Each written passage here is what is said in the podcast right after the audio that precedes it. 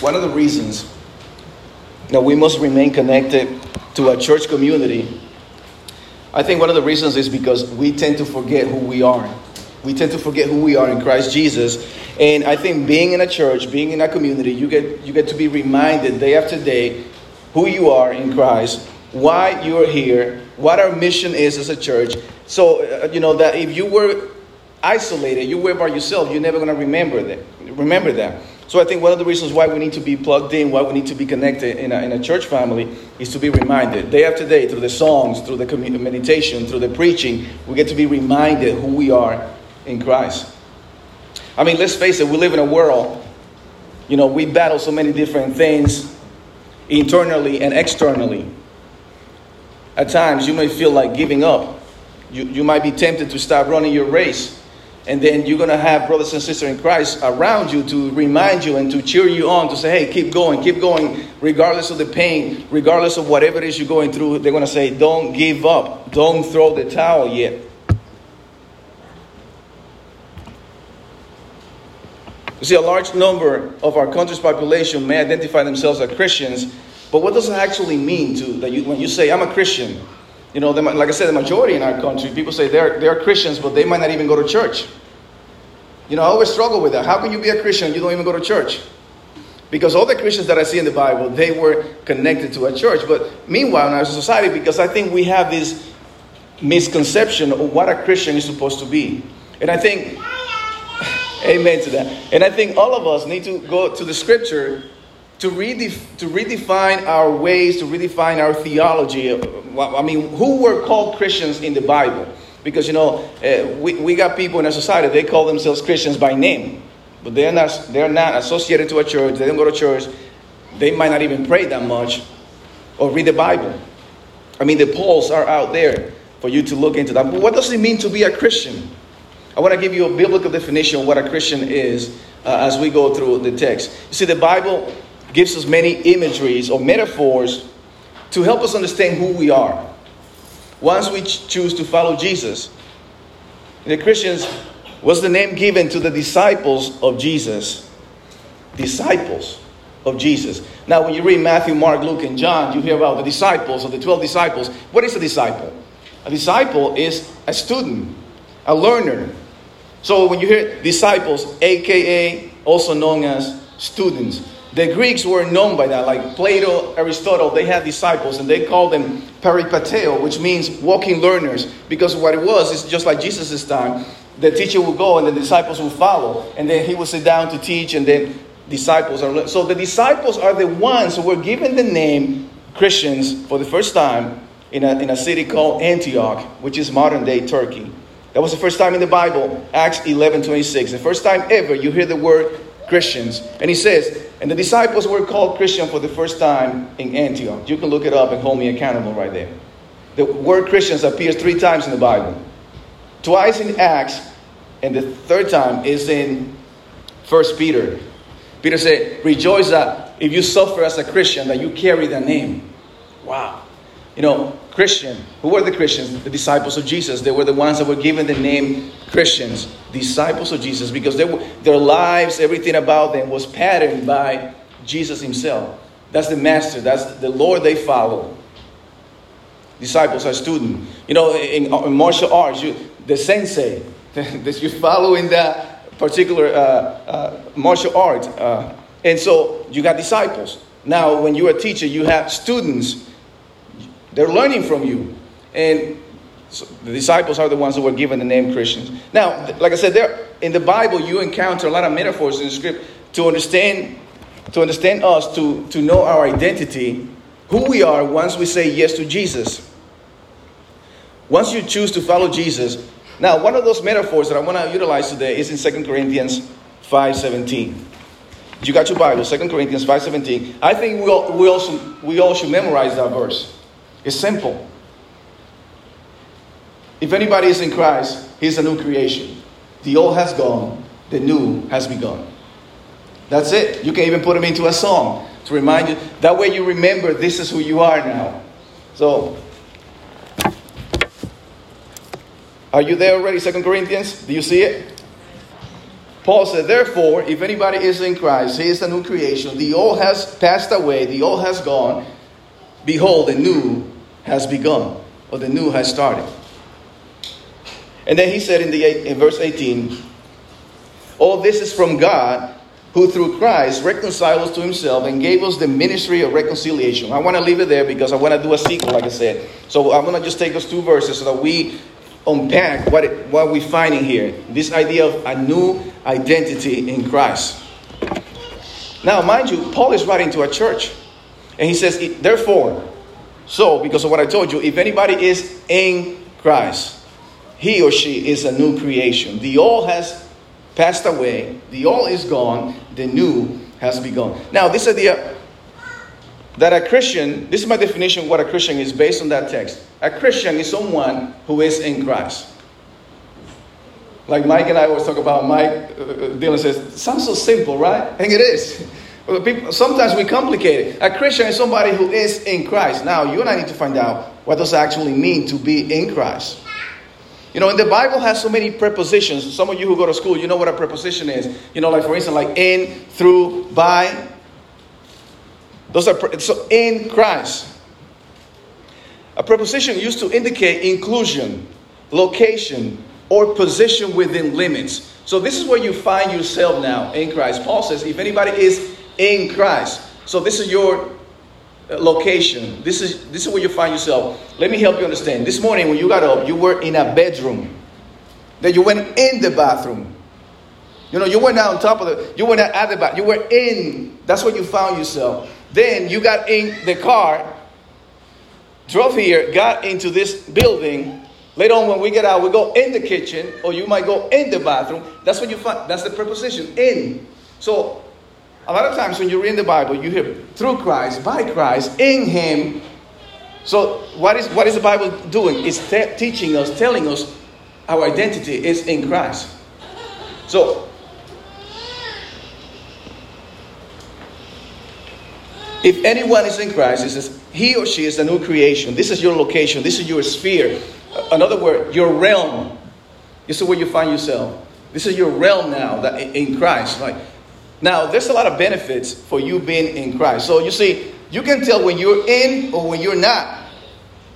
Like many of you, you know you're married or not. You know, it's like, oh, I'm not sure that I'm there. You know you are or not. So you should know whether you are a Christian or not. So it's not like, I'm, you know what I mean? That's why Jesus uh, wrote a letter to a church in, in, in the book of Revelation. And he said to them, I wish you were either hot or cold. I mean, you this wishy-washy thing over here, like, I'm going to spew you out of my mouth. So be one or the other. So you know you are in Christ or not. So if anyone is in Christ, talking about those who already accepted Jesus and they were baptized into his name, you are in Christ. Let me give you more examples in the Bible. Romans 1 8. Therefore, there's a word again. There is now no condemnation for those who are in Christ Jesus. Man, that's a blessing. There's no wrath, there's no judgment for those who are in Christ Jesus because Jesus, just like when you drive in a car before you get into an accident, because you are in the car, you the car might be damaged or everything, but you'll be okay. Because before they hit you, they had to destroy the car. In you you in that sphere, in that location. So there's now no condemnation, no judgment for those who are in Christ Jesus. You, you realize the benefit that we have because we are in Christ. You and I do not have to worry about judgment day. You know, the, that part of Revelation, that a lot of people, a lot of Christians are afraid to read Revelation because you hear about angels blowing tr- trumpets and this like wrath happening. So you and I don't have to worry about that because you are in Christ. That's not for you. But if you're not in Christ, get ready. That's what you get. There's, no, there's now no condemnation for those who are in Christ Jesus. Then Paul, once again in Galatians, he says, Here, there's neither Jew or Greek, there's neither slave or free. There's no male and female, for you are all one in Christ.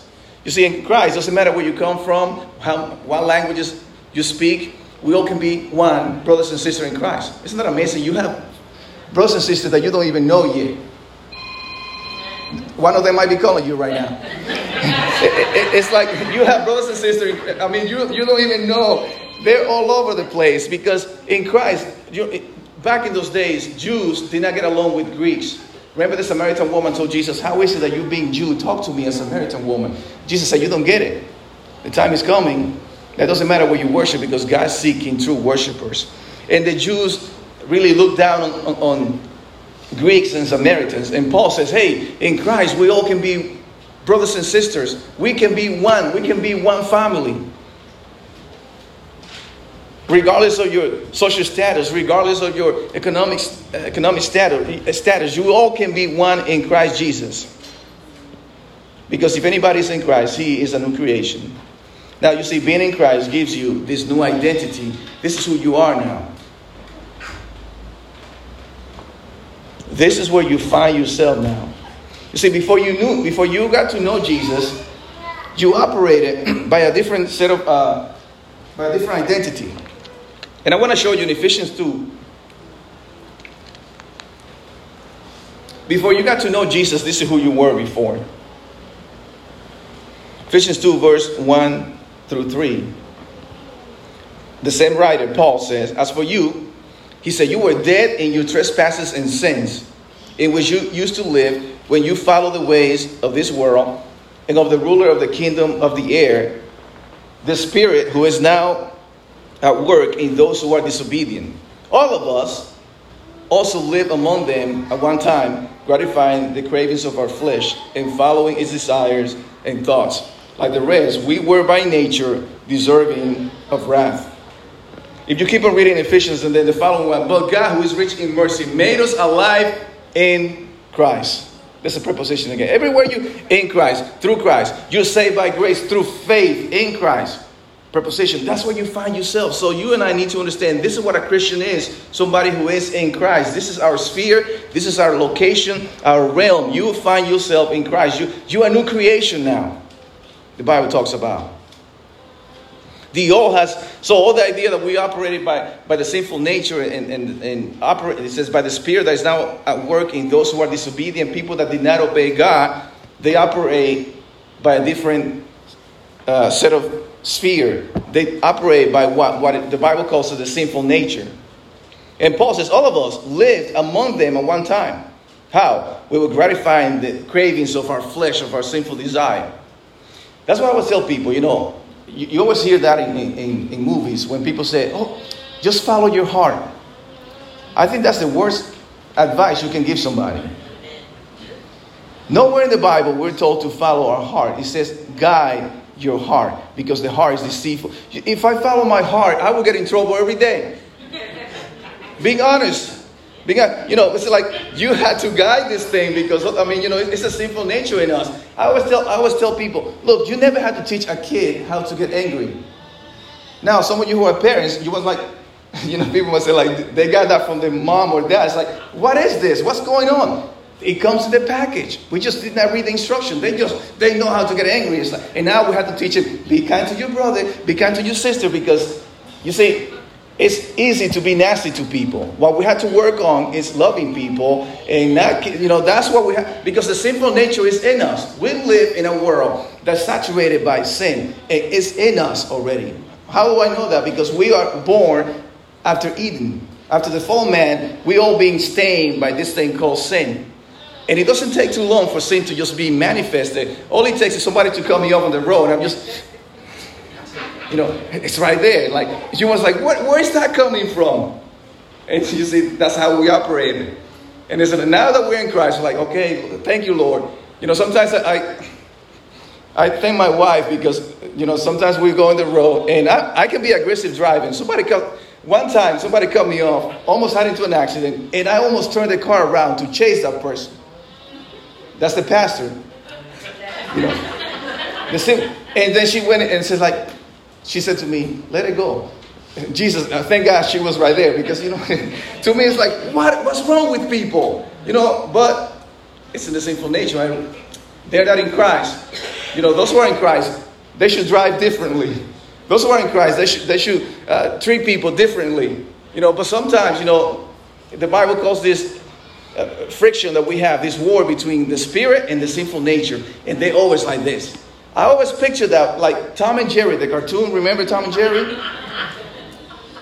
There's a little angel telling them, kill, you know, and there's a, oh, don't do it. And so you and I find ourselves in the middle, like, who's going to win the battle? The one you pay attention to. And even though we're Christian, we still struggle with that sinful nature. That's what Paul says. If you're in Christ, you're a new creation now. The old has gone, but you have to be reminded because sometimes we forget. Like I say, only takes somebody just to look at you funny. It's like, mm, you know.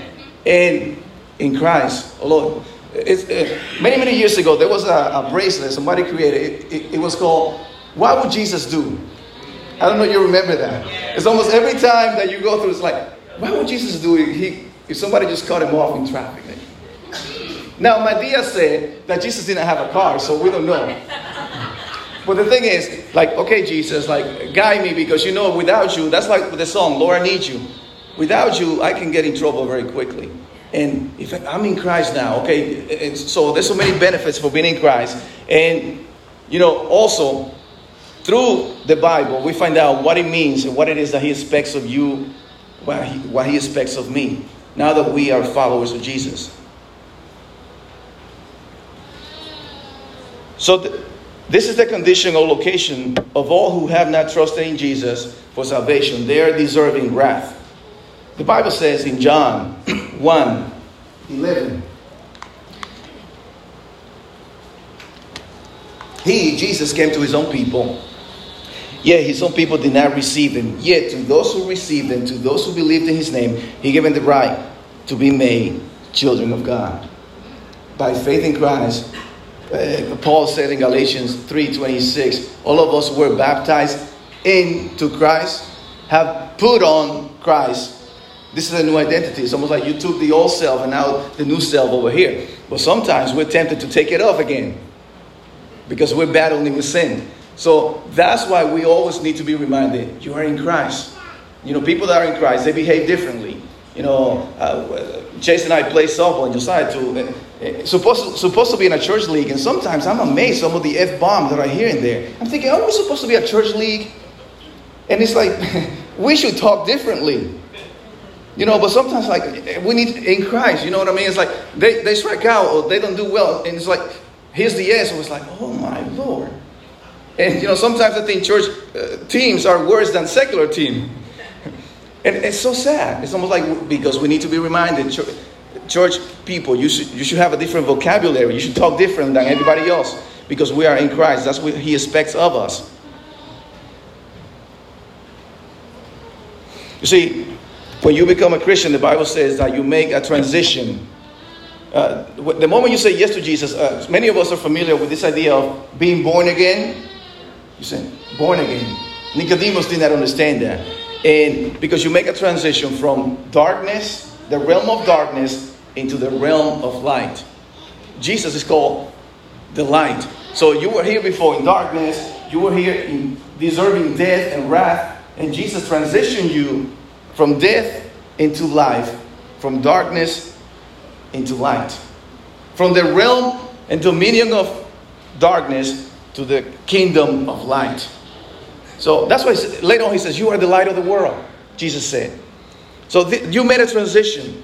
You made a transition from the old self, the sinful nature, to the new self that, that is created in Christ Jesus. You find yourself in Christ now. That's what Paul says. The old is gone, the new has begun. I love it because the moment, the moment you step out of the water of baptism, you are giving a new identity. Romans 6 4 says, Listen to the preposition. you were buried, therefore, with him by baptism into death, in order that just as Christ was raised from the dead by the glory of the Father, we too may walk in newness of life. If anybody, if anyone is in Christ, he or she is a new creation. The old has gone, the new has begun. And he said, Oh, this is from God. it was God's idea to give you and I a new identity, a new creation. You know, this is important because in our society that we live in, people suffer so much from identity crisis. Nowadays, people don't even know who they are. I mean, when you think about people might not know that whether they're female or male. I mean, I, you know, it's like, and God already created you. So you need to find yourself in me. You see, the government government doesn't dictate who I am or who you are. God does. He said, if anybody, if anybody is in Christ, he says, you are a new creation. It was God's plan and purpose to make you new, to give you a new birth, a new identity that is found in Him. That's why he says, Oh, this is from God, who through Christ reconciled us to himself and gave us the ministry of reconciliation.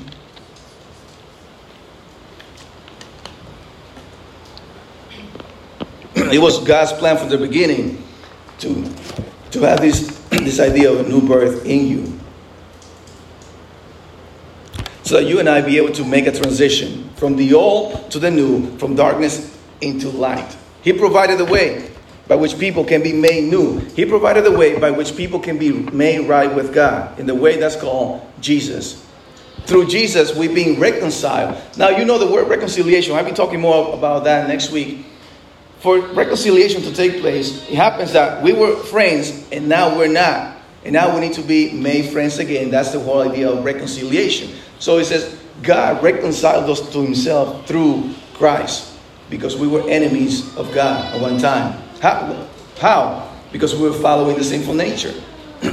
because we operated by a different set of uh, standards. Jesus, in his death, brought us reconciliation, restoration, so that our relationship with God, we can be, we can be at peace with Him. It's almost like at the cross, Jesus is taking our hand in God's hand and say, "Hey, you can be reconciled now. Reconciliation took place through the death, burial, and resurrection of Jesus. All this is from God, who reconciled us to himself through Christ and gave us the ministry of reconciliation. You see, regardless where you are, regardless of what you're dealing with in this world, regardless of what goes on in my life, in your life, in the world, you must always remember that you are in Jesus. That's your identity now. You're, you're not defined by the world, by the government, by your own feelings, even. You know, sometimes we want to define because I feel right this way. You know, I'm not hurting. The problem is that you cannot define yourself. We, if we know what love is, is because God is love. If we know who we are, it's because of God already decided for us to get to know Him. He tells us who we are. He's the creator. You know, the creator tells the creature, the creator, it's like, this is who you are in me. This is what I expect of you. Your identity, like I said, is not defined by the world. God defines it. And Paul says, hey, if you are in Christ, you have a new self, new creation, new identity. You are a new creation. Mm. I don't know, I don't know about you. I need, I need a new creation on my throat right now.